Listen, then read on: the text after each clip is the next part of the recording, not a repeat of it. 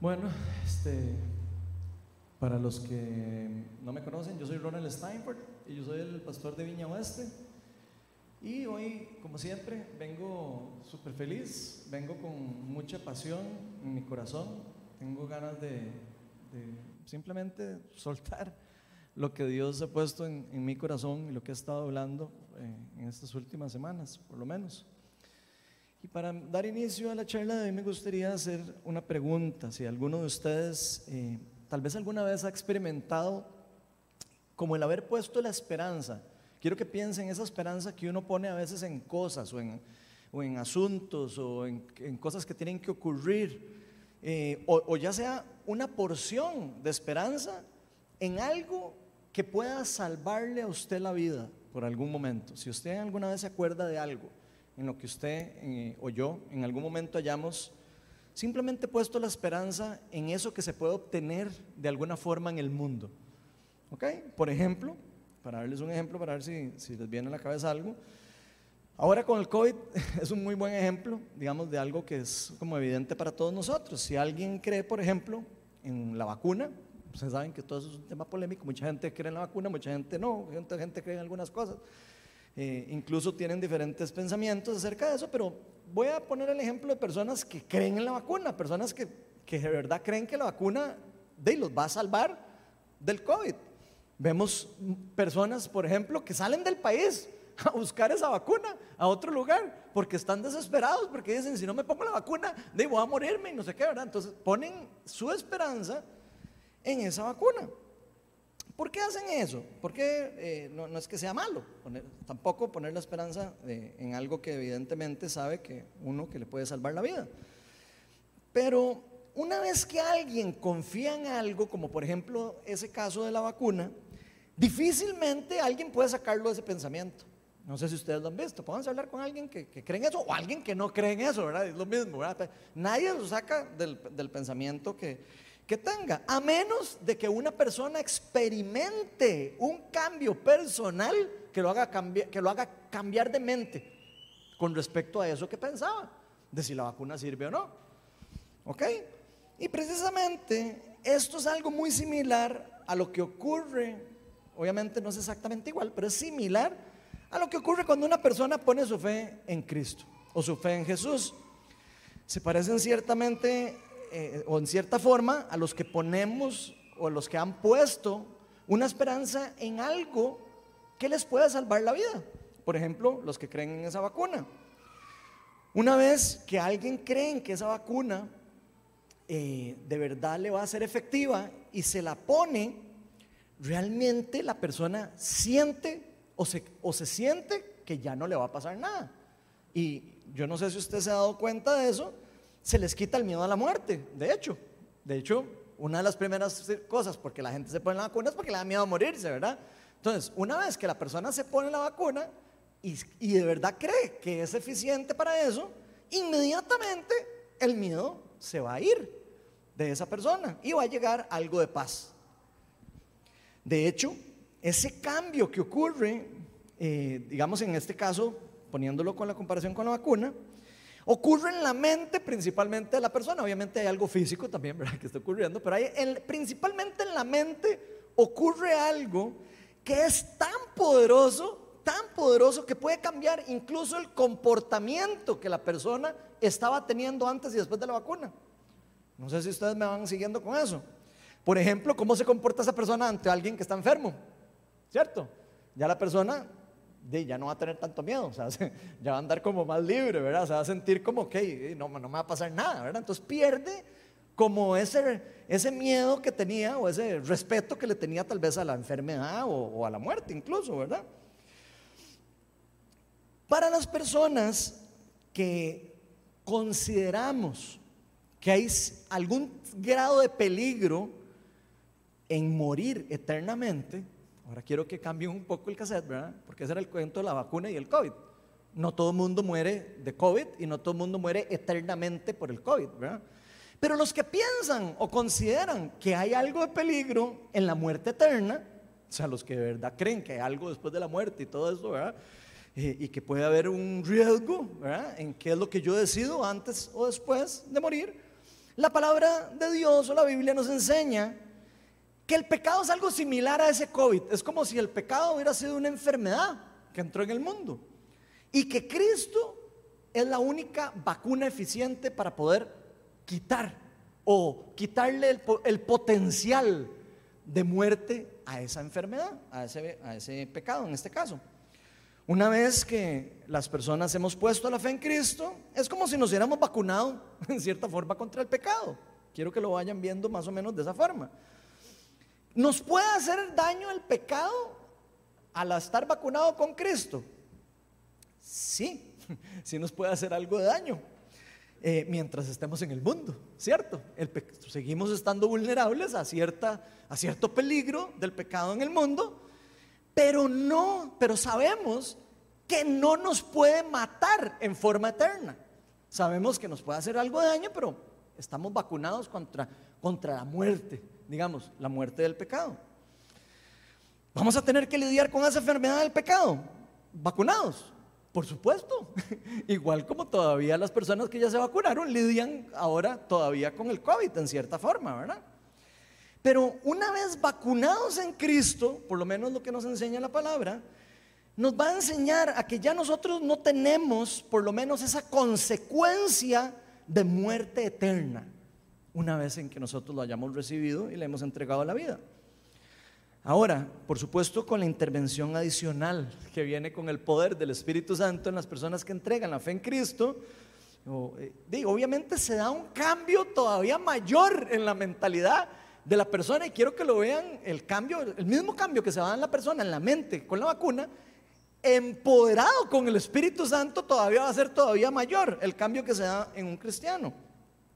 Que le va a permitir al cristiano o nos va a permitir a todos los cristianos vivir sin temor o con menos temor a la muerte y empezar a vivir nuestra vida de una forma muy, muy diferente.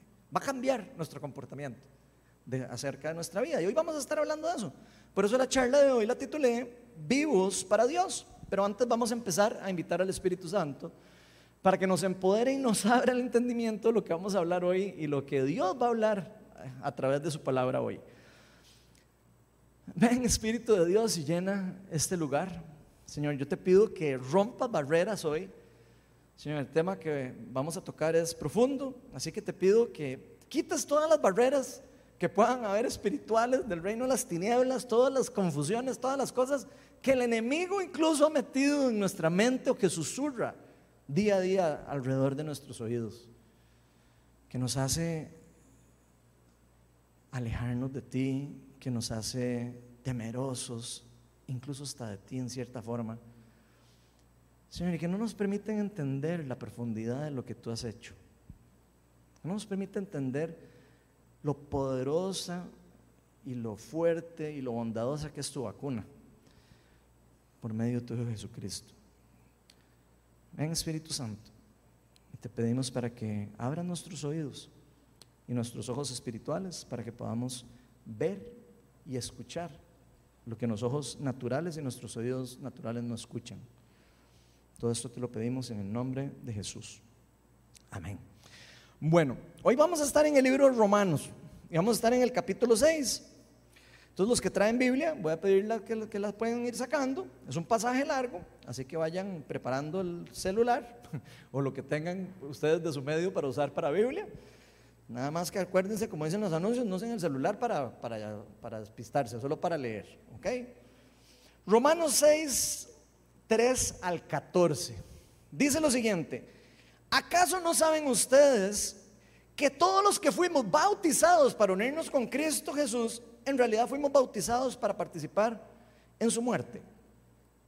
Por tanto, mediante el bautismo fuimos sepultados con Él en su muerte, a fin de que, así como Cristo resucitó por el poder del Padre, también nosotros llevemos una nueva vida.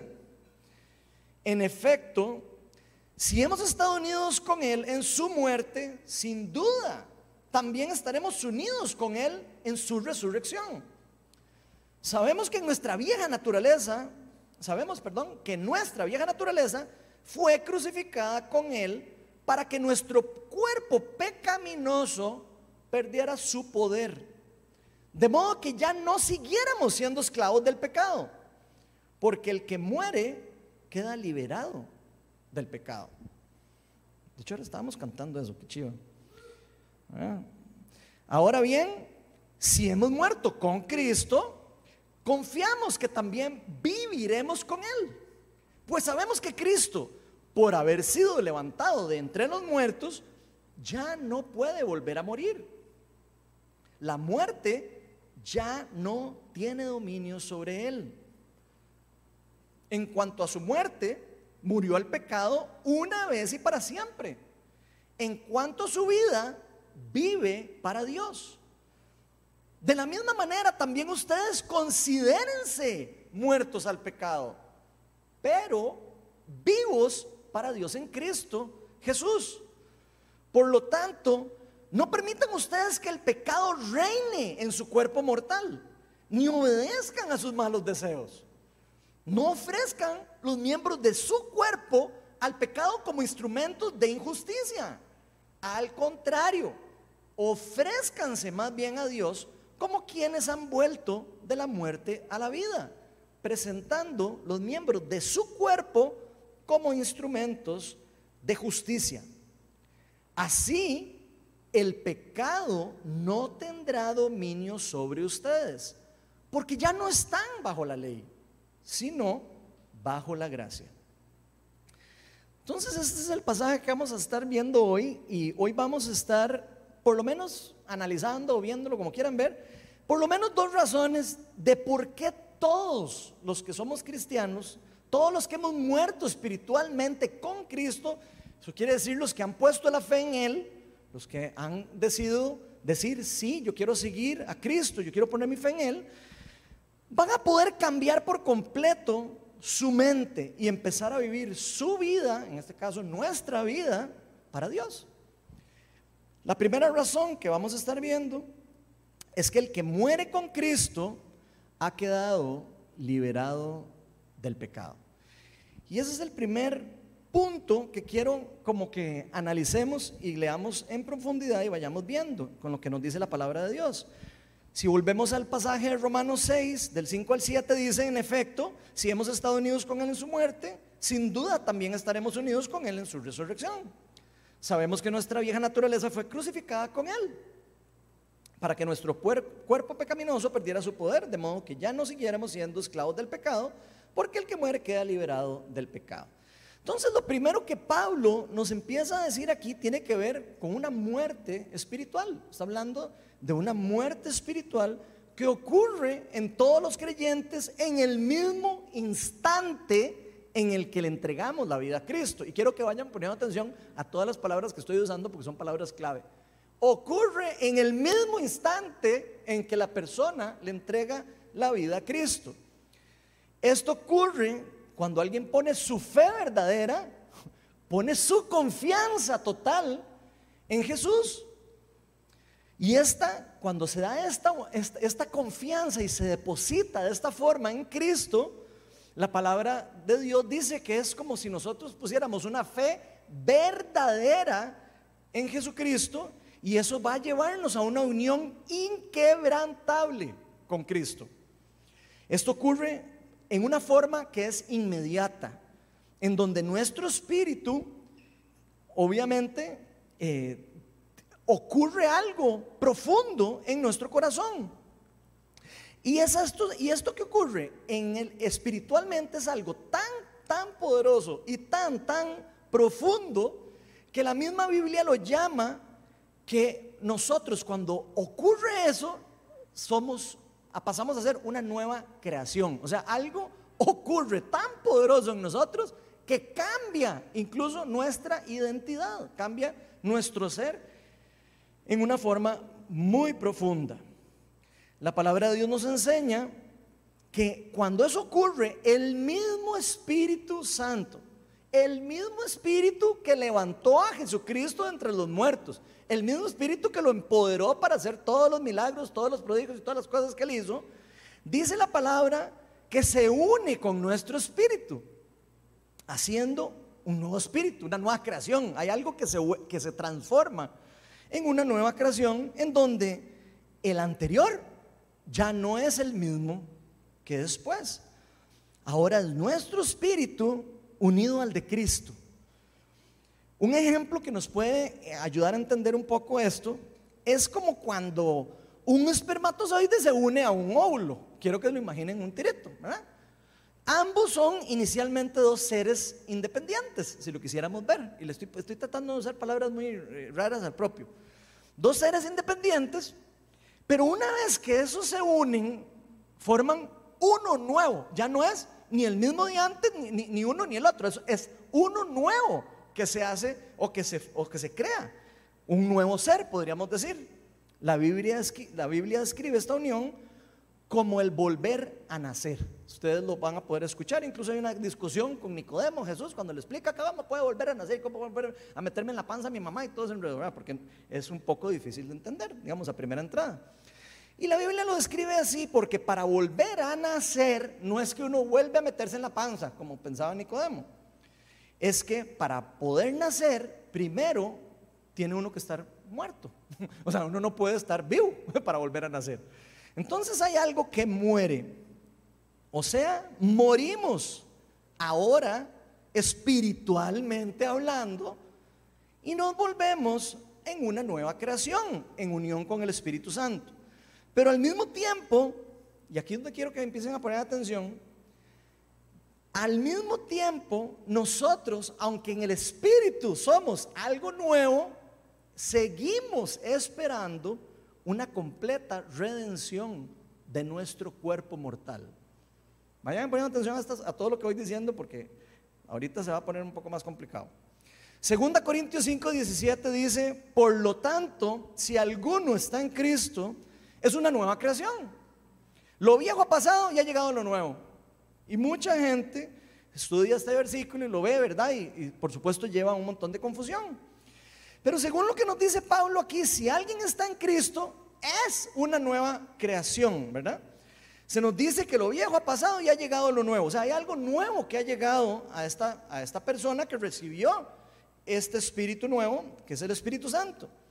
Pero quiero que hablemos un poco, un poco más a profundidad de este versículo, que yo creo que genera mucha confusión a nivel de todos los cristianos. Yo he oído personas que realmente se confunden con esto y, y viven casi que mortificados por ese versículo.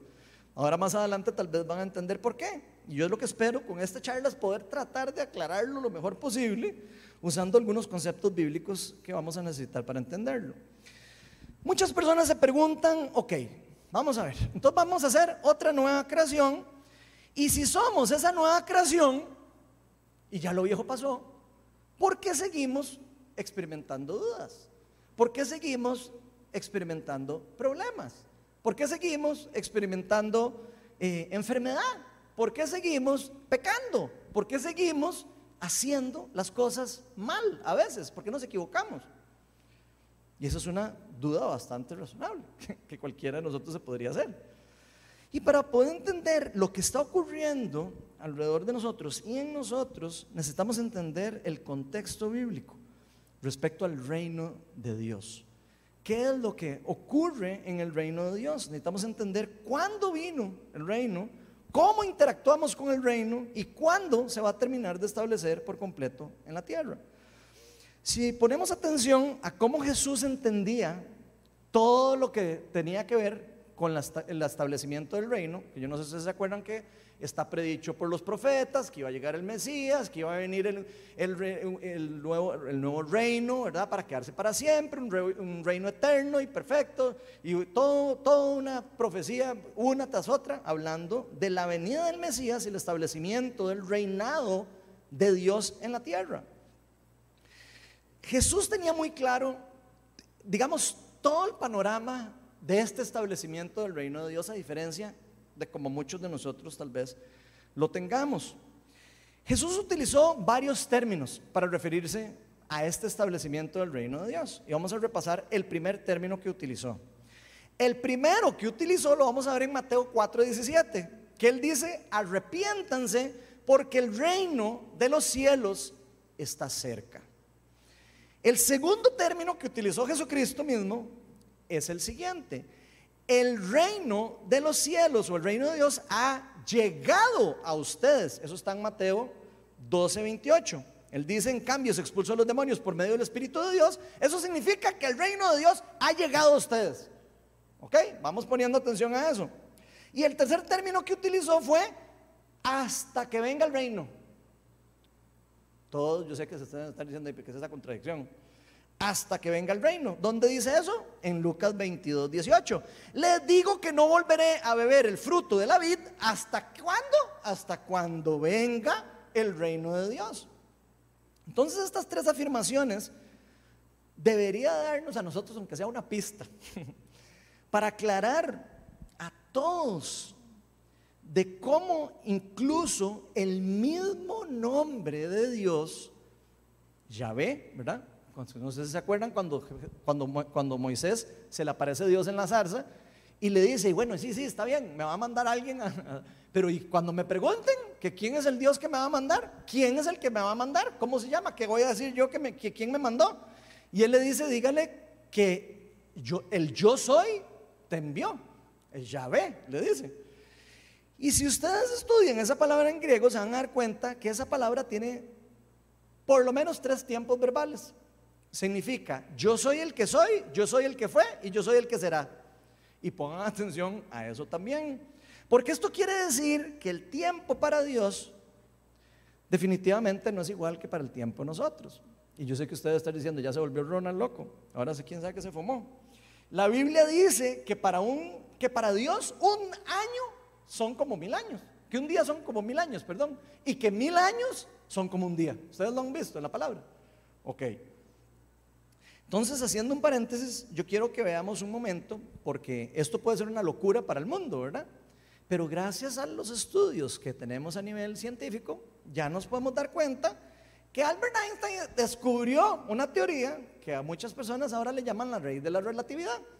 Si ustedes estudian eso, se van a dar cuenta que la ley de la relatividad explica que el tiempo no es absoluto. No es algo que usted puede medir igual en todo lugar y en todo momento. Depende de la velocidad a la que usted se mueva. Ya estoy hablando a nivel físico. A, la velocidad que usted esté midiéndolo y el punto de observación de donde usted lo está observando. O sea, si usted viaja a la velocidad de la luz y, y usted mide el tiempo para la persona que va en el lugar que va viajando a esa velocidad, el tiempo se detiene. Totalmente una locura para cualquiera de nosotros, ¿verdad? Pero la ciencia lo ha demostrado a nivel de electrones y neutrones, por si no sabían. Y todo eso lo dejo ahí solo para que entiendan que la ciencia no contradice la palabra de Dios, más bien viene a hacernos entender después muchas cosas que no entendíamos sin la ciencia. Y eso solo fue un paréntesis para seguir hablando de lo que estamos haciendo, lo que estaba hablando. Vemos que Jesús tenía claro que el reino de Dios también está cerca de venir el, reino de Dios ya llegó, pero al mismo tiempo no está completamente establecido. Eso lo vemos claramente en, lo que él dice. Si no, se estaría contradiciendo de lo que está diciendo. Y él sabía que el reino de Dios iba a terminar de establecer, a terminar de consumar, como usted lo quiera llamar, en un futuro cercano iba a darse una segunda venida de él. De hecho, él dice, cuando yo vuelva en poder y así como me fui, búsquenlo, se van a dar cuenta, y la Biblia describe esto como la segunda venida de Cristo y el establecimiento final del reino de Dios. Dicen que en ese momento se va a hacer los cuerpos de las personas, van a, los que estén vivos, van a ser transformados, ¿se acuerdan? Y van a levantarse, y los que estén muertos van a resucitar entre los muertos, y va a haber una transformación de los cuerpos. Por si no, nunca habíamos leído con cuidado esa parte. La Biblia dice que es hasta ese momento en donde los cuerpos mortales van a ser transformados, resucitados para finalizar el completo del soso, de lo que significa en griego salvación o sanidad. Entonces, si entendemos esto de esta forma, nos vamos a dar cuenta de que nosotros ya fuimos liberados del pecado, estamos siendo liberados del pecado y seremos liberados del pecado en forma definitiva cuando Cristo venga y nos termine de liberar del pecado y vuelva en gloria. Y no es hasta este momento en que nuestra naturaleza pecaminosa que está pegada al cuerpo mortal dejará de existir. Así de sencillo.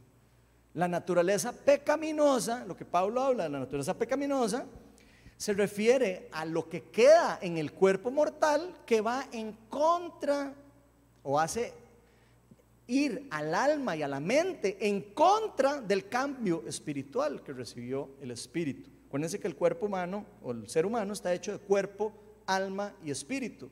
Y los tres interactúan en una forma eh, independiente cada una, pero son uno mismo al final de cuentas. Aunque cada uno tiene sus cosas separadas, ¿verdad? Esto quiere decir que nosotros, desde que le entregamos la vida a Cristo, ya no estamos condenados a la muerte eterna. ¿Por qué? Porque nuestro espíritu ya fue creado nuevo. Seguimos experimentando, eso sí, una tensión espiritual, que es lo que podemos ver en, eh, muchas de las enseñanzas que vemos de, de, la teología del reino. Por ejemplo, ese concepto de que el reino de Dios está aquí ya, podemos experimentarlo ya, pero todavía no está todavía establecido. O sea, estamos en una tensión donde nuestro espíritu está redimido, pero nuestro cuerpo está en, el ya, pero todavía no en la redención, en cierta manera en especial ese cuerpo mortal. Y Pablo lo explica de la siguiente manera en Romanos 7, 21 al 25. No crean que me voy a echar todo, ese cuento así, sin, sin hablar con la palabra. Dice así, esto es Pablo hablando. Así que descubro esta ley, que cuando quiero hacer el bien, me acompaña el mal. Porque en lo íntimo de mi ser me deleito en la ley de Dios. Pero me doy cuenta que en los miembros de mi cuerpo y pongan atención al vocabulario que usa, en los miembros de mi cuerpo hay otra ley, que es la ley del pecado. Esa ley lucha contra la ley de mi mente. ¿Están, van poniendo atención y me tiene cautivo. Entonces vean que hay, una, hay, una, hay un pleito entre el espíritu, el alma y el cuerpo. La mente lo lleva a la, nos va a poner a dudar en ciertas cosas. El espíritu está redimido. Y vean lo que dice aquí. Eh, esta ley lucha contra la ley de mi mente y me, y me, tiene cautivo. O sea, me, afecta mi mente y, me, lleva a la desesperación en ciertos momentos, como a más de uno de nosotros nos ha pasado cuando decimos, pero ¿qué es este enredo? Soy un pobre miserable, dice Pablo. ¿Quién me librará de este cuerpo mortal? Pongan atención al, vocabulario que él está usando. Después dice, gracias a Dios por medio de Jesucristo nuestro Señor. O sea, al final de cuentas él dice, ¿quién me va a librar de este cuerpo que todavía sigue, en cierta manera, yendo en contra de mi cambio espiritual? Y dice, gracias a Dios, Cristo Jesús. Entonces, vamos a ver, Pablo lo tiene claro. En conclusión, con la mente, esto sigue siendo Pablo. En conclusión, con la mente, pongan atención, yo mismo me someto a la ley de Dios. Pero mi naturaleza pecaminosa está sujeta a la ley del pecado. O sea, Pablo lo ve de la siguiente manera, soy un miserable. Así de sencillo. ¿Quién me va a librar de este cuerpo mortal? Yo no lo puedo hacer está desesperado. Gracias por medio de Cristo Jesús nuestro Señor. Esto significa que todos los cristianos fuimos sanados inmediatamente y completamente cuando le entregamos la vida a Cristo en el Espíritu, en nuestro Espíritu. O sea, hay un cambio espiritual dentro de nosotros que nos lleva a la salvación inmediata de nuestro espíritu. Pero nuestra naturaleza pecaminosa sigue experimentando una tensión mientras Cristo viene a terminar de redimir nuestros cuerpos mortales, que eso va a pasar en un futuro, en un futuro cercano. Hemos sido sanados de nuestra, de nuestra naturaleza pecaminosa. Uno podría tirar esa pregunta como rara, ¿verdad? ¿Hemos sido sanados de esa vieja naturaleza? Sí. ¿Estamos siendo sanados de esa naturaleza pecaminosa? Sí. ¿Y vamos a ser sanados por completo de esa naturaleza pecaminosa? Sí. Las tres preguntas son sí. Pero estamos todavía esperando a que el reino de Dios se consuma por completo. Todavía seguimos viviendo en nuestro cuerpo mortal. Todavía nuestro cuerpo no ha sido redimido en su totalidad. No ha sido convertido. en el nuevo cuerpo que se va a convertir. Y esa sanidad completa solo la vamos a experimentar cuando Cristo venga en gloria y transforme nuestro cuerpo en uno inmortal. De hecho, la palabra de Dios dice que para que eso ocurra, el cuerpo tiene que morir y un montón de cuentos. Y que eh, eh, Pablo lo explica en otros versículos de una forma hablando de una semilla. Tal y como lo vimos con el cuerpo de Cristo resucitado. Si ustedes empiezan a ver qué fue lo que ocurrió con Cristo, Cristo, pudimos ver el cuerpo resucitado de Jesucristo. Pero si ustedes se fijan, el cuerpo resucitado de Cristo no era el mismo cuerpo con el que él vivió en la tierra. ¿Se acuerdan o no se acuerdan? ¿Qué tenía de diferente el cuerpo? ¿Alguien se acuerda? Podía atravesar paredes. ¿Se acuerdan? Podía atravesar paredes, podía mover de un lado a otro. ¿Por qué? Porque era un cuerpo diferente, era un cuerpo redimido. Incluso la gente no lo reconocía. Hay pasajes en donde dicen que él estuvo caminando con personas y no lo reconocían hasta después de un momento que se les revelaba que era él. Entonces la resurrección de Cristo fue una muestra de lo que va a ocurrir con nosotros en el futuro, en cierta manera. Es una primicia al reino, si uno lo quisiera ver así. Fue como un adelanto para que viéramos lo que va a ocurrir con nuestros cuerpos, pero eh, cuando venga Cristo en la segunda venida. Podríamos llamarle también los primeros frutos del Espíritu Santo. Ahora, nuestro espíritu, por supuesto que va a estar en una constante lucha con nuestro cuerpo mortal porque ambos tienen leyes diferentes. Uno tiene la ley del Espíritu y de la gracia, que fue recibida por Cristo, y el otro tiene la ley del pecado y de la muerte del cuerpo mortal. El mismo Pablo habla de que los dos tienen leyes diferentes. Pero nuestra nueva identidad en Cristo, una vez que usted y yo le hemos entregado la vida a Cristo, esa identidad, esa nueva creación no puede volver para atrás. Una vez que usted y yo le entregamos la vida a Cristo, pasamos a ser hijos de Dios, dice la palabra, y después dice que estamos llamados a ser herederos, coherederos del trono de Cristo y un montón de cosas chivísimas, ¿verdad? Pero lo más importante es que nuestra nueva identidad es una sola y permanece en Cristo. Y todo esto, por supuesto, no ocurrió porque alguno de nosotros dijo, uy, es que qué galletas que somos, ¿verdad? Y es que cómo vamos a ponerle, ir a la iglesia y cómo vamos a tratar de hacer las cosas bien. No es que pasa esto o no pasó esto Estoy casi seguro que cualquiera de los que está aquí puede dar fe de que no ocurrió esa transformación por esfuerzo de cada uno de nosotros, sino más bien ocurre como un fruto o un resultado de un regalo que viene divino de parte de, la, de, de parte de Cristo, de parte de Dios mismo, por medio del concepto de la gracia de Dios, un regalo que nosotros no nos merecíamos. Ninguno de nosotros nos merecíamos recibir una redención. Ninguno de nosotros somos suficientemente santos para por nuestra propia cuenta o esfuerzo poder ganarnos la santidad y poder estar en paz con Dios. Eso es algo que es para nosotros es imposible de hacer. Por eso Cristo tiene que hacer eso por nosotros cuando le entregamos la vida. Entonces, cuando entendemos esto en la profundidad de nuestro corazón, por supuesto, por supuesto que se acaba el miedo, se acaba una parte o cierta, cierta forma de miedo. Si lo quisiéramos compararlo otra vez con la persona que tenía miedo antes del COVID y ya se vacunó y se le quitó el miedo de la enfermedad. Entendemos que fuimos rescatados del pecado, perdonados, justificados delante de Dios.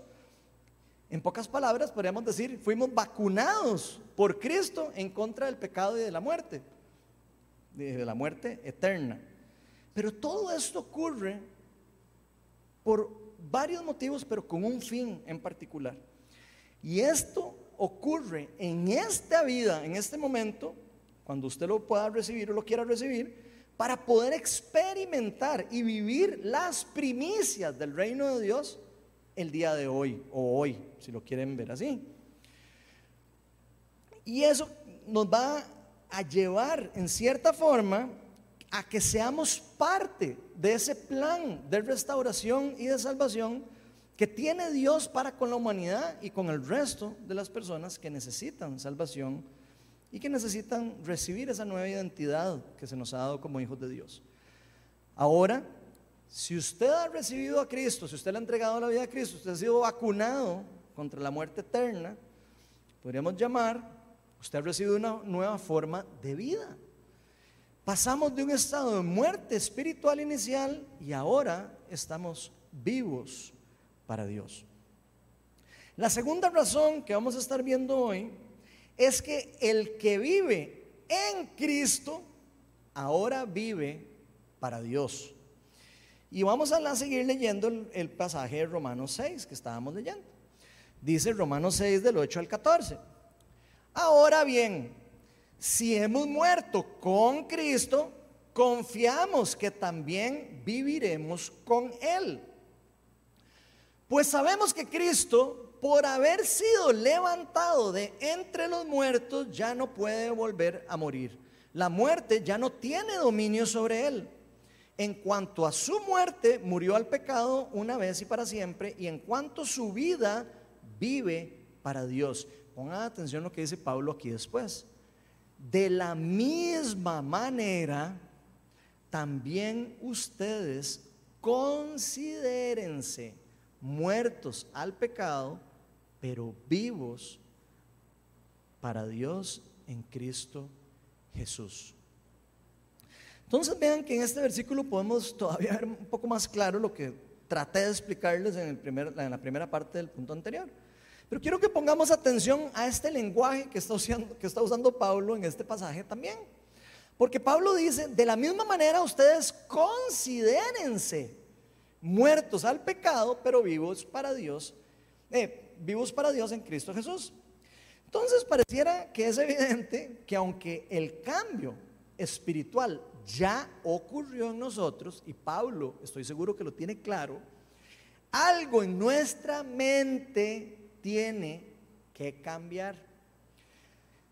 Yo diría que sería como cambiar el canal o poner la mirada en las cosas que ahora se nos han dado. Podríamos decir que nuestra alma o nuestra mente juega un papel importante en esta guerra, en esta gran pelea que se está dando de poderes en el reino de Dios y en el reino de las tinieblas. Porque en cierta forma o en cierto grado, lo que nosotros pensamos y creemos de fijo en lo más profundo de nuestro corazón, cuando usted cree en algo y usted realmente, usted cree que eso es verdad, en cierta manera va a dictar hasta cierto punto lo que terminamos haciendo en nuestra vida. O sea, si usted cree que usted ya no puede morir de COVID, usted va a cambiar la mentalidad del miedo que tenía por el COVID. Si usted cree que Cristo lo rescata de la muerte eterna, usted va a cambiar su mente y su canal de pensamiento en su alma que lo va a llevar a estar tranquilo de lo que va a ocurrir cuando ocurra la muerte en este mundo. Por eso la Biblia nos dice en Romanos 12:2, no se amolden al mundo actual, sino sean transformados mediante la renovación de su mente. Pongan atención que esto se lo está diciendo Pablo a los cristianos. No se lo está diciendo a, personas que no creen en Dios, se lo está diciendo a personas que ya fueron redimidas en el Espíritu.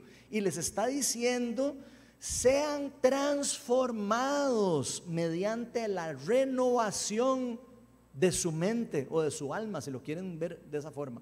Hay personas que asocian el alma con la mente. Yo creo que puede andar por ahí, pero eso es una cuestión ya personal. Eso no tiene nada que ver con lo que estamos hablando. Lo importante es que vean lo que dice la Biblia. Ve el otro que dice en Romanos 8:5. Dice, y pongan atención otra vez al, al, vocabulario, los que viven conforme a la naturaleza pecaminosa, fijan la mente en los deseos de tal naturaleza. ¿Están poniendo atención? Fijan la mente en esa naturaleza vean que es algo que está ocurriendo en cierta forma en la mente. Fijan la mente en los deseos de tal naturaleza. En cambio, los que viven conforme al Espíritu, fijan la mente en los deseos del Espíritu. Eso quiere decir que mientras estamos en este mundo, estamos definitivamente en una tensión espiritual. Hay unas cosas que si nosotros ponemos la mirada en la naturaleza pecaminosa, vamos a poder tomar ciertas decisiones. Y si ponemos la mirada en el cambio espiritual, en la transformación espiritual y en la fe incluso de que ese cambio espiritual ocurrió, nuestro comportamiento y nuestra forma de reaccionar ante el mundo va a ser diferente. Esto quiere decir que aunque usted y yo nos equivoquemos, ¿verdad? Aunque usted y yo pequemos o nos equivoquemos o nos jalemos de repente una torta por ahí, y, o, me refiero a una torta, eh, para que no lo tomen así como tampoco como tan mal, de repente cuando uno de repente se sale mala palabra, o como de repente una persona siente que, se, que está hablando feo en la casa y dice, pero ¿por qué yo estoy, si ya yo soy una nueva creación en Cristo? Y si ya yo soy una nueva creación y soy tal, pero ¿por qué yo a veces se me sale como la cosa fea y le hablo mal a mis hijos? O le hablo mal a mi esposo, o le hablo mal a, a Ronald o a no sé quién. O sea, quiero que vayan pensando en eso. No quiere decir que esas pifias o esos errores o esos pecados, porque son pecados también en cierta forma, que cometemos los cristianos, quiere decir que el cristiano sigue viviendo para el pecado. Ya no está viviendo para el pecado. Antes vivía para el pecado. Ahora puede pecar, pero no vive para el pecado. Son cosas muy diferentes. Por eso Pablo nos dice, considérense muertos al pecado. Eso es lo que está diciendo. Considérense muertos al pecado. ¿Qué quiere decir? Crean por fe en lo que ya ocurrió en su espíritu, crean lo que ya Cristo hizo en ustedes, que es una nueva creación, pero no pierdan de vista lo que va a ocurrir en el futuro y lo todavía lo que falta de ocurrir. Romanos 8, del 3 al 4, dice lo siguiente, y esto es Pablo también hablando. En efecto, la ley no pudo liberarnos porque la naturaleza pecaminosa anuló su poder. Por eso Dios envió a su propio Hijo en condición semejante a nuestra, semejante a nuestra condición de pecadores, para que se ofreciera en sacrificio por el pecado. Entonces pongan atención, la ley, lo que envió Dios a Moisés para que todas las personas pudieran ver qué era lo bueno y lo malo, ¿verdad? No pudo en contra del pecado, por supuesto, porque más bien lo que viene es a reflejar qué es lo que es pecado y qué es lo que no es pecado. Más bien empieza a hacernos ver a nosotros lo débiles que somos y que no podemos ser perfectos ni, ni cumplir la ley por nuestra propia cuenta. Si fuera que nos salváramos por medio de la ley, estaríamos todos condenados a la muerte, definitivamente. Y de hecho eso es así. La Biblia explícitamente, específicamente dice que de hecho las personas que viven así para la ley van a perecer, porque no van a poder en contra de su naturaleza pecaminosa por su propia cuenta. Para eso necesitamos una intervención divina. Y esa intervención divina dice aquí que Dios envió a su Hijo en condición semejante a la nuestra de pecadores para que se ofreciera ese sacrificio por el pecado. Y así condenó Dios al pecado en la naturaleza humana, a fin de que las justas demandas de la ley se cumplieran en nosotros. O sea, que no es porque usted y yo nos portamos bien, no es porque usted y yo ya no nos equivocamos, sino es que Cristo pagó por, sacrificó su cuerpo, sacrificó su vida para que usted y yo pudiéramos ser redimidos del pecado que nosotros no podemos dejar de fallar así como en un resumen ejecutivo.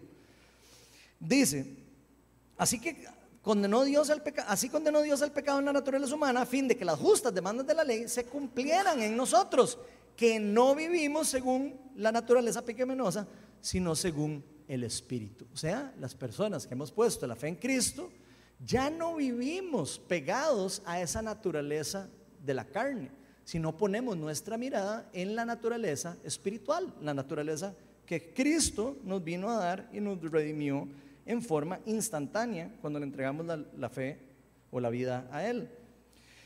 Entonces así condenó Dios al pecado en la naturaleza humana, haciéndolo, haciendo un mismo sacrificio de Él mismo por nosotros. O sea, Cristo entregó su cuerpo en sacrificio del lugar nuestro porque sabía que nosotros no podíamos pagarlo. Acuérdense que la palabra dice que la paga el pecado es la muerte, ¿verdad? O sea, no hay otra forma de pagar el pecado, no hay forma de pagar esa deuda más que muriendo. No hay otra forma. ¿Ok? Entonces, Cristo, entendiendo eso y Dios entendiendo eso, envía a su Hijo al mundo en una condición semejante a la nuestra para que rompiera esa maldición del pecado en nosotros. Pero a diferencia de, de Cristo, si lo quisiéramos ver así, que nosotros estamos en este tiempo aquí, estamos en un momento, en un tiempo o un proceso de santificación, un, un tiempo de transformación, santificación, que cuando dice la Biblia que va a terminar? Hasta que venga Jesucristo en la segunda venida, hasta que el reino de Dios sea consumado y la segunda venida de Cristo venga y termine de destruir por completo la maldad, termine de destruir al diablo, termine de destruir a todos los eh, demonios y a todo mundo, a todos los malos, ¿verdad? Y hasta ahí es que nosotros vamos a poder ser por completo, al 100%, libres completamente del pecado en todo, cuerpo, alma y espíritu, por completo. Pero mientras eso ocurre, nosotros vamos a vivir en una tensión espiritual entre el cambio que ocurrió en nuestro espíritu y el que va a terminar de hacerse en nuestro cuerpo en el futuro. ¿Qué pasa con la mente o el alma en todo este tiempo? Está en un proceso de tensión espiritual. Por eso Pablo dice, mi, mente me dice que yo hago una cosa, pero quiero hacer la otra. O sea, hay un, hay un choque espiritual, por supuesto, entre la parte espiritual, la parte mental y la parte física de cada uno de nosotros. Podríamos decir, en resumen, que si los cristianos fijamos nuestra mente, nuestra alma, nuestros deseos, todas las cosas que, que, nos da decisión, que nos permite a nosotros decidir o que nos permite a nosotros actuar, si nosotros fijamos eso, llámele como usted quiera, mente, alma, como quiera, si las fijamos en las cosas del Espíritu, vamos a vivir más en el Espíritu. Y si las fijamos en las cosas de la carne, vamos a vivir más en la carne. Al menos, por lo menos, mientras venga Cristo por nosotros. Y esta realidad nos debería dar cierta tranquilidad o paz para entender que vamos a seguir luchando contra el pecado. ¿Estamos vacunados contra el pecado? Por supuesto, estamos vacunados contra el pecado. ¿Están vacunadas las personas de COVID contra el COVID? Con las vacunas, sí, los que se la ponen, sí. Y aún así les puede dar COVID, sí, claro, les puede dar COVID. Claro, ya no les da tan duro. Parecido es el concepto que lo que ocurre con el pecado y la muerte de todo lo que estamos hablando que hace Cristo en nosotros. ¿Por qué sabemos que el pecado ya no nos va a poder matar, que ya no nos va a poder destruir, porque la muerte fue pagada en la cruz del Calvario por Jesucristo. Él ya pagó el precio de su muerte, mi muerte y de todas las personas que merecíamos la muerte y que merecemos la muerte. Ya no hay condenación para los que están en Cristo Jesús, dice Romanos en otro capítulo, en otro versículo. Y quiero que se graben eso. Ya no hay condenación para los que están en Cristo Jesús. Eso quiere decir que ya no hay condenación para los que hay eh, para los que están en Cristo Jesús. Y se los voy a volver a repetir. No hay condenación, no hay muerte, no hay pago de muerte porque Cristo ya pagó la muerte por usted y por mí. Eso quiere decir que usted y yo podemos estar tranquilos de que aunque muramos, vamos a vivir, como dijo Jesús mismo. Entonces, ¿por qué les digo todo esto?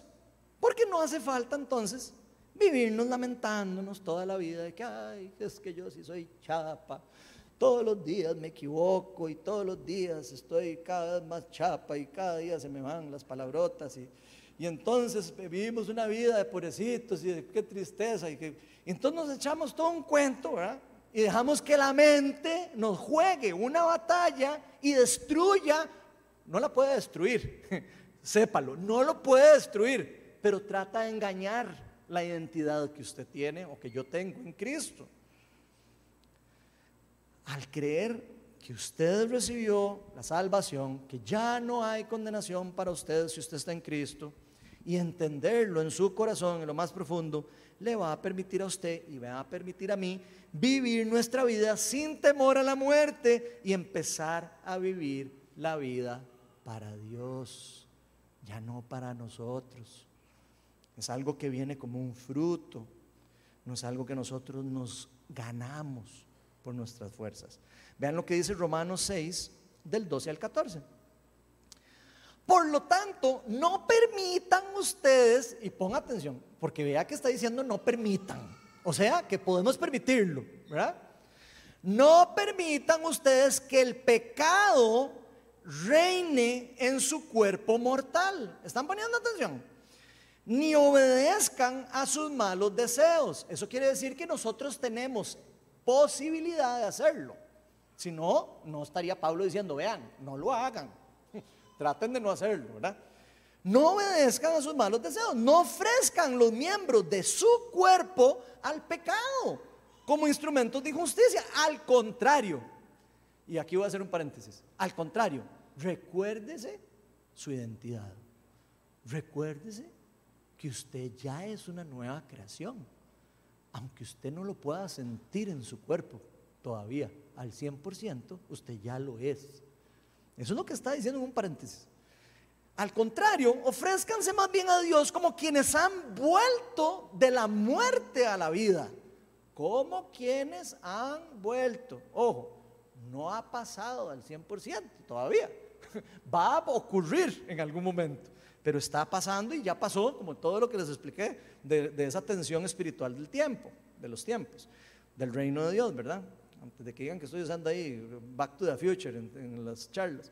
Ofrézcanse más bien a Dios como quienes han vuelto de la muerte a la vida, presentando los miembros de su cuerpo como instrumentos de justicia. O sea que usted y yo podemos tomar decisión en lo que hacemos según la, mente.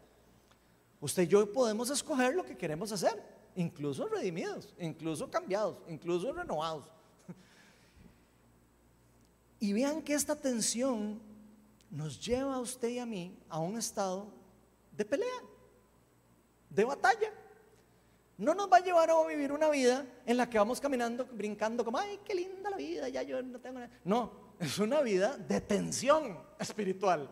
Es una vida complicada porque de repente mi, espíritu me dice algo y yo de repente siento que no soy capaz de hacerlo porque no puedo y no sé qué. Y empiezo a pensar en que ya yo no soy hijo de Dios y que no sé qué. Y empezamos a inventarnos cosas en la mente y, no solo eso, sino el enemigo usa hasta otras personas, incluso hasta cristianos, para venir a decirle, ah, es que ustedes parecen no cristianos. O sea, hay un montón de cosas que están jugando alrededor de nosotros en una guerra espiritual una batalla que se pelea principalmente, no, no el 100%, escuche, principalmente se pelea en el alma o en la mente, porque espiritualmente ya está ganada. Eso es como que usted le digan, vamos a ir a, mejenguear, vamos a ir a, a jugar fútbol. Y usted empiece a jugar el partido y vaya perdiendo 3 a 0, pero usted sepa que va a ganar 4 a 3. Es lo mismo. Usted sabe que va a ganar 4 a 3, pero, pero mientras llega ese 4 a 3, usted está en tensión, porque cree que no va a llegar. Pero por fe, usted puede creer que lo va a llegar a tener, especialmente si sabe que es de Dios. Y ojo, lo que Dios nos ha revelado a nosotros es precisamente para que nuestra fe nos permita ver lo que vivió Cristo lo, cómo resucitó entre los muertos, cómo su cuerpo fue transformado, cómo resucitó el tercer día, para que usted también pueda decir, mira, no es un cuento de hadas, es un cuento de verdad. Y tan es así que hasta en cosas no cristianas está respaldada la resurrección de Jesucristo, ¿verdad? En la historia está respaldado. No es un cuento ahí como eh, otras creencias, otras cosas que son de, de, personas ahí que, supuestamente bajaron de no sé dónde y se fueron para no sé quién. No, no, Jesucristo existió. Es una persona histórica que usted puede estudiar y hay más documentación de Jesucristo y de la vida de Jesucristo y lo que hizo que cualquier otra persona en el mundo. O sea, estamos hablando de algo histórico que ocurrió. Tan es así que el día que él nació cambió el calendario del mundo. Estamos en el 2021 porque hace 2021 años nació Jesucristo. A ese nivel de profundidad es el cambio que ocurrió cuando el reino de Dios quiso venir y acercarse a la tierra por medio de Jesucristo, por medio de esa irrupción. Ahora, nuestro cuerpo va a ser transformado en algún momento. Sí, va a ser transformado y está siendo transformado. Cada día nosotros podemos irnos pareciendo más a Cristo. Cada día nosotros podemos ir muriendo a nuestra naturaleza pecaminosa. Cada día más. Ir cada día más pareciéndonos a Jesucristo. Pero no nos vamos a parecer a Jesucristo hasta que nuestro cuerpo sea transformado. No es posible en este mundo experimentar el 100% del reino de Dios hasta que venga el 100% del reino de Dios. Todo eso, por supuesto, gracias a Cristo. Y como nuevas creaciones que usted y yo, si hemos entregado la, fe a Dios, en nuestro cuerpo y nuestro alma y todo, a Cristo, vamos a tener que luchar en contra de nuestra propia mente y enfocarla más en Dios, en las cosas de Dios. ¿Para qué las disciplinas espirituales? Por ejemplo, si ya somos nuevos en Cristo y si ya nosotros, entonces ¿para qué vamos a orar y para qué vamos a ayunar y para qué vamos a, tratar de, de cambiar nuestra mente y todo? Por supuesto que hay un proceso de santificación que nuestra mente está jugando el partido. Nuestra mente está jugando en ese cambio. Y es algo que va a haber que ir dominando la mente. Por eso la palabra nos enseña a dominar la mente, por medio del dominio propio, por medio de los dones espirituales incluso. Y eso es un proceso de transformación y de santificación, pero no tiene absolutamente nada que ver con la justificación que ocurre el día que uno le entrega la vida a Cristo. El día que su espíritu se une con Cristo. Ese día es el día en que el Espíritu Santo vive en nosotros y es el día en que nos convertimos en una nueva creación. Pero de ahí en adelante, a partir de ese día, empieza una transformación cada día más a Cristo. Cristo espiritualmente habitando en nosotros, claro, Cristo en mí la esperanza de gloria, dice Pablo. Pero nuestro cuerpo está siendo transformado, está siendo domado. Tan es así que nos dice el que puede donar, eh, donar, el que puede domar la lengua puede domar el cuerpo. O sea que hay una parte de nosotros que tiene que luchar en contra de esa batalla que se está dando en, ese, en, ese, en todo ese eh, enredo que acabamos de hablar. O sea, esto tiene que ver más con el proceso que estamos viviendo de transición en el establecimiento del reino de Dios y, es, y no tiene que ver con nuestra salvación, tiene que ver con un proceso de santificación y de establecimiento del reino de Dios y de que nosotros nos convertamos en lo que realmente vamos a terminar de ser convertidos. Pero todo es una cuestión de tiempo. Porque todos y cada uno de los que le hemos entregado la vida a Cristo ya fuimos aceptados. Si usted le entregó la vida a Cristo, usted ya fue aceptado por Cristo, ya fue aceptado por Dios, ya fue justificado por Dios por gracia. Ni usted, ni yo, ni nadie se lo merecía. Incluso todas nuestras imperfecciones, todas nuestras pifias, todas las, peladas que nos llevamos, todas nuestras debilidades, póngale en la lista todo lo que usted tiene ahí, póngale en la lista. Todos nuestros procesos están incluidos en toda esa parte de la santificación y, la, y el camino a la redención total de nuestros cuerpos. Pero aún con todo esto, ya podemos nosotros experimentar el reino de Dios. ¿Por qué? Porque lo trajo Jesucristo con él. Ya podemos experimentar las primicias del reino de Dios en nosotros. Hay cosas que nosotros podemos experimentar ya de lo que va a ocurrir cuando nuestro cuerpo sea transformado.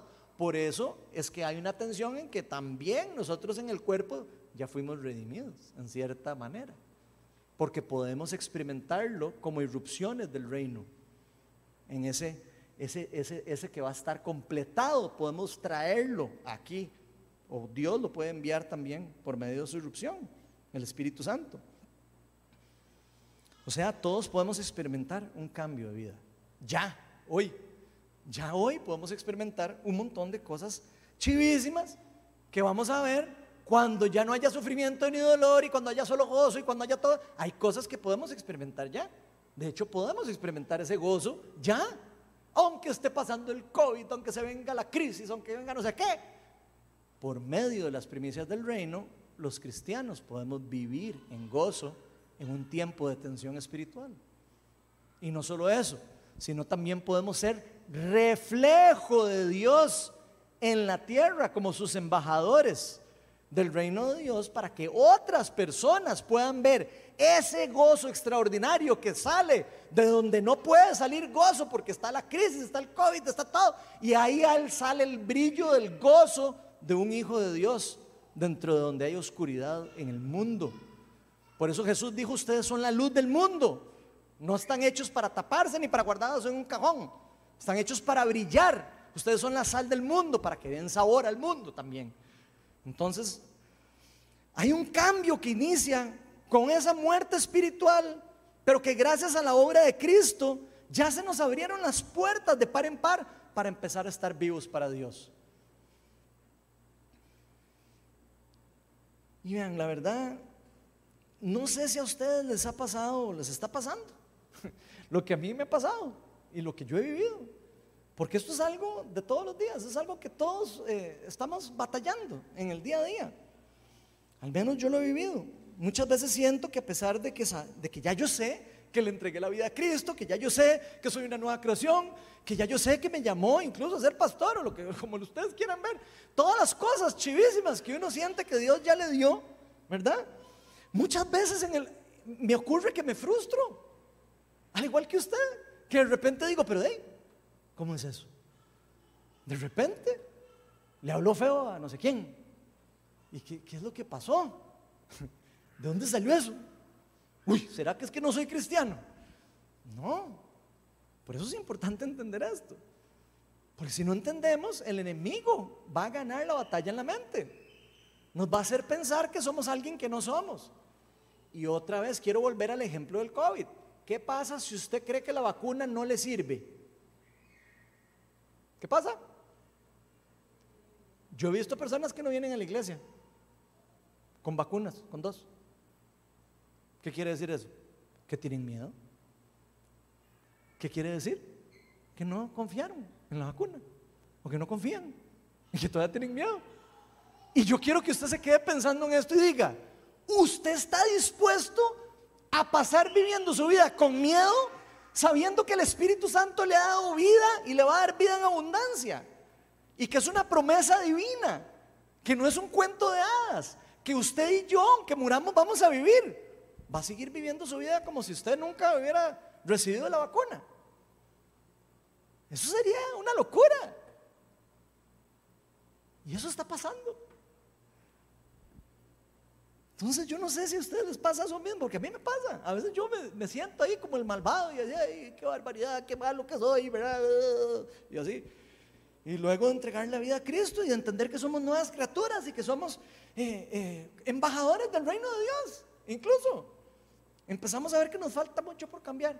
Y uno dice, ay, tanto me falta. Ay, pasé una semana sin decir malas palabras, pero después, ay, otra vez volví. Y entonces decimos, nos falta mucho por cambiar, nos falta mucho por aprender. Y la verdad es que sí, nos falta mucho por cambiar, nos falta mucho por aprender, eso es cierto.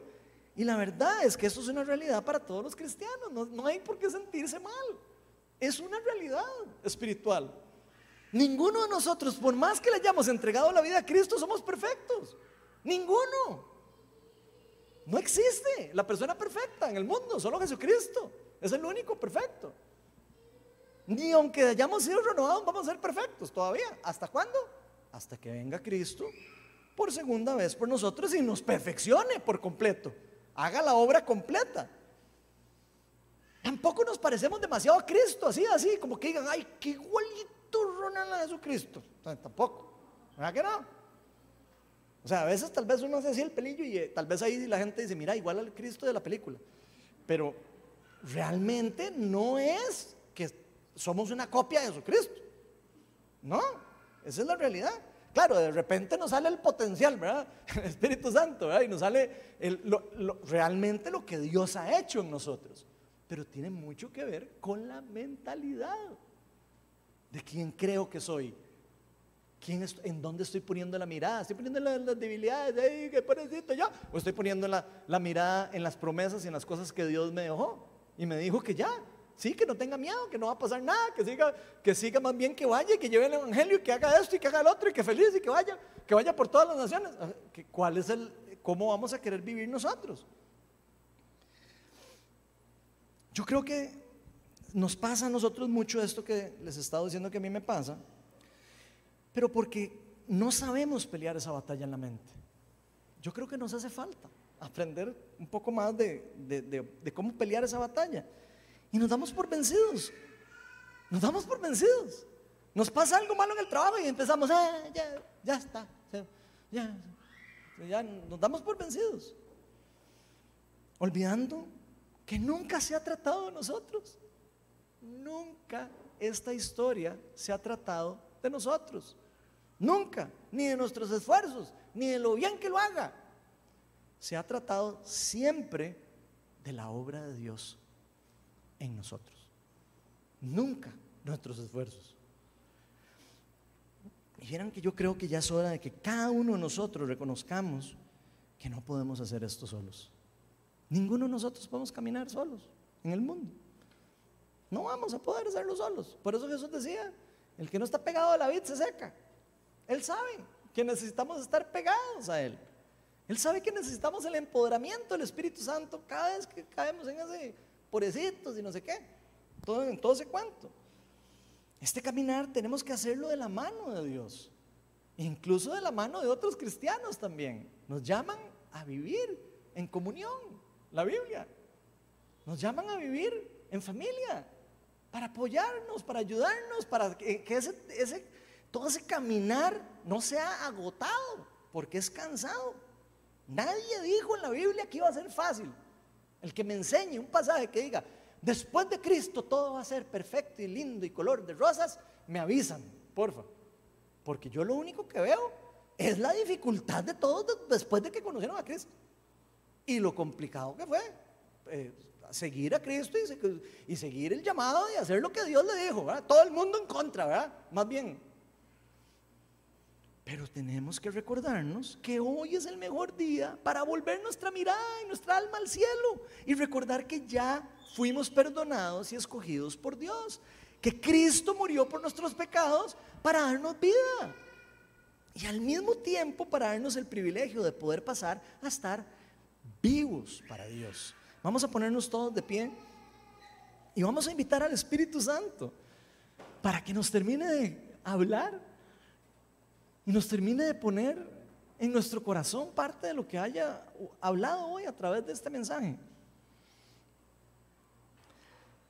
Ven, Espíritu Santo, llena este lugar con tu reino, con tu presencia. Ven, Señor, te necesitamos. Nosotros no podemos hacer esto solo, Señor. Aunque muchos de nosotros tal vez hasta nos creemos que lo podemos hacer solos. Señor, pero no podemos.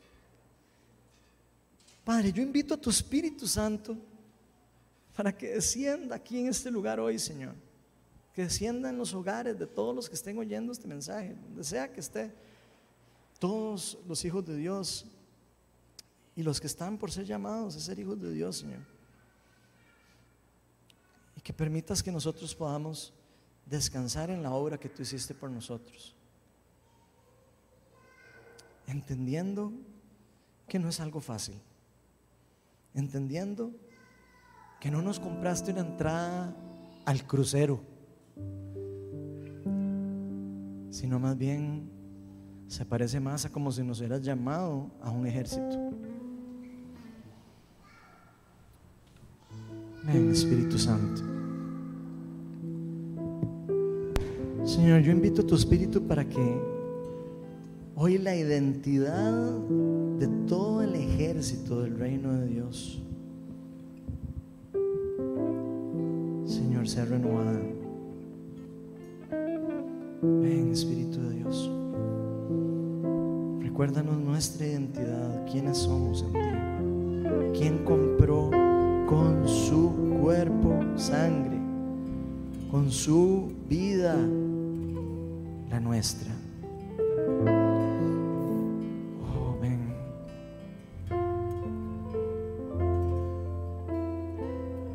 Señor, ven y aclara en lo interior de nuestro corazón,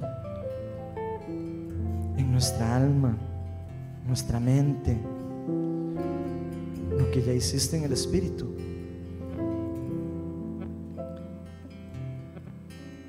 Señor, danos fuerzas para dominar la carne, para dominar los deseos de nuestro cuerpo.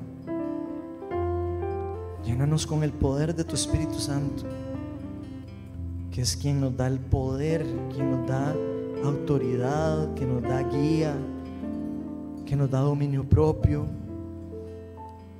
quien potencializa los dones en nosotros.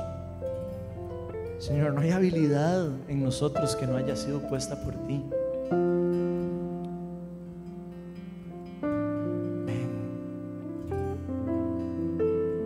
Señor, muéstranos lo que significa que no hay condenación para los que estamos contigo, los que estamos en ti, los que hemos recibido tu espíritu.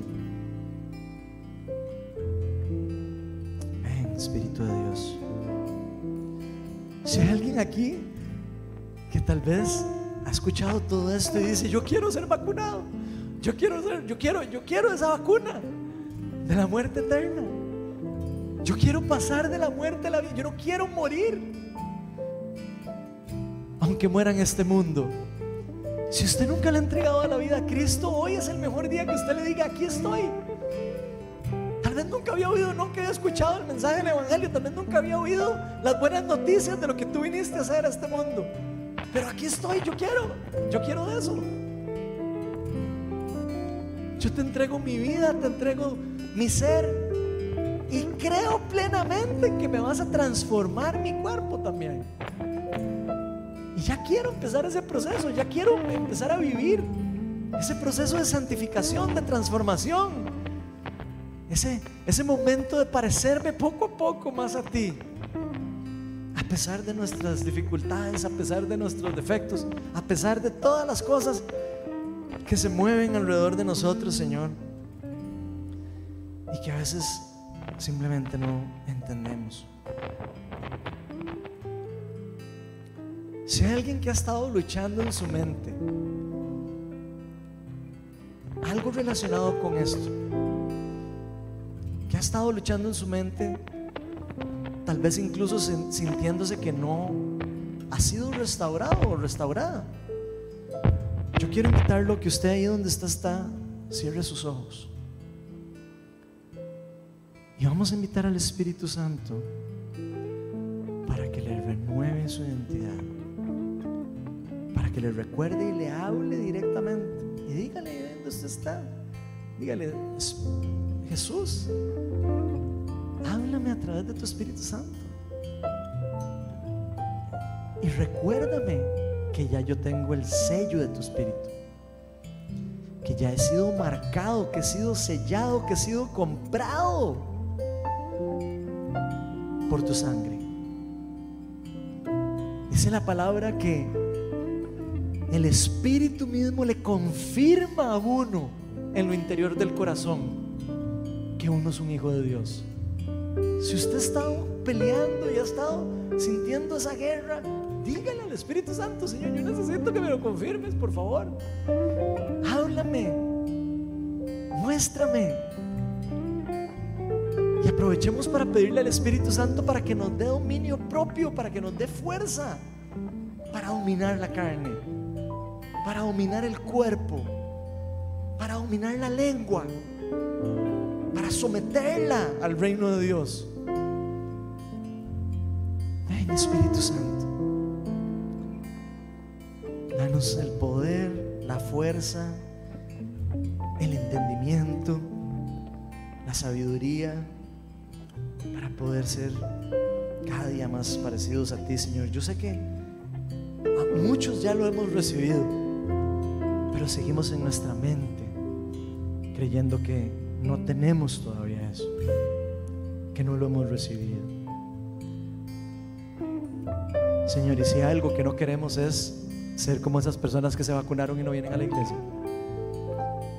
Queremos ser como las personas que se vacunan en Cristo y salen porque creen que Cristo realmente pagó el precio de su vida.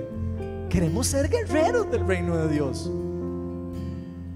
Queremos ser embajadores del reino de los cielos aquí en la tierra. Tú nos escogiste, pagaste el precio más alto que existe por nuestra vida. No permitas, Señor, que el temor nos aleje, que el temor nos pare. Tu palabra dice que el amor echa fuera el temor. Ven, Espíritu Santo, llénanos con el primer fruto del Espíritu Santo, que es el amor. Que ese fruto, Señor, sea lo que quite el temor. Nosotros por nuestra propia cuenta no podemos. Ven, Espíritu Santo, y derrámate en este lugar. Derrama tu presencia. Más de ti, Señor. De ti, Señor. Más de tu Espíritu Santo.